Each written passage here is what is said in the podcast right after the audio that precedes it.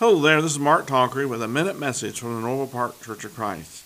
Maybe you've heard the story about a wealthy woman who made elaborate preparations for a party at her house. On the night of the party, she died from disappointment and heartbreak because no one came to her party. Then her housekeeper found all the party invitations neatly arranged in a pile.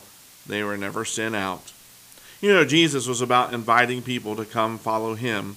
At least six times in the Gospel of Matthew, Jesus asked someone to follow him. Then his famous invitation in Matthew 11, verse 28 Come to me, all who labor and are heavy laden, and I will give you rest. Jesus offers us an invitation. He is inviting. Will you come?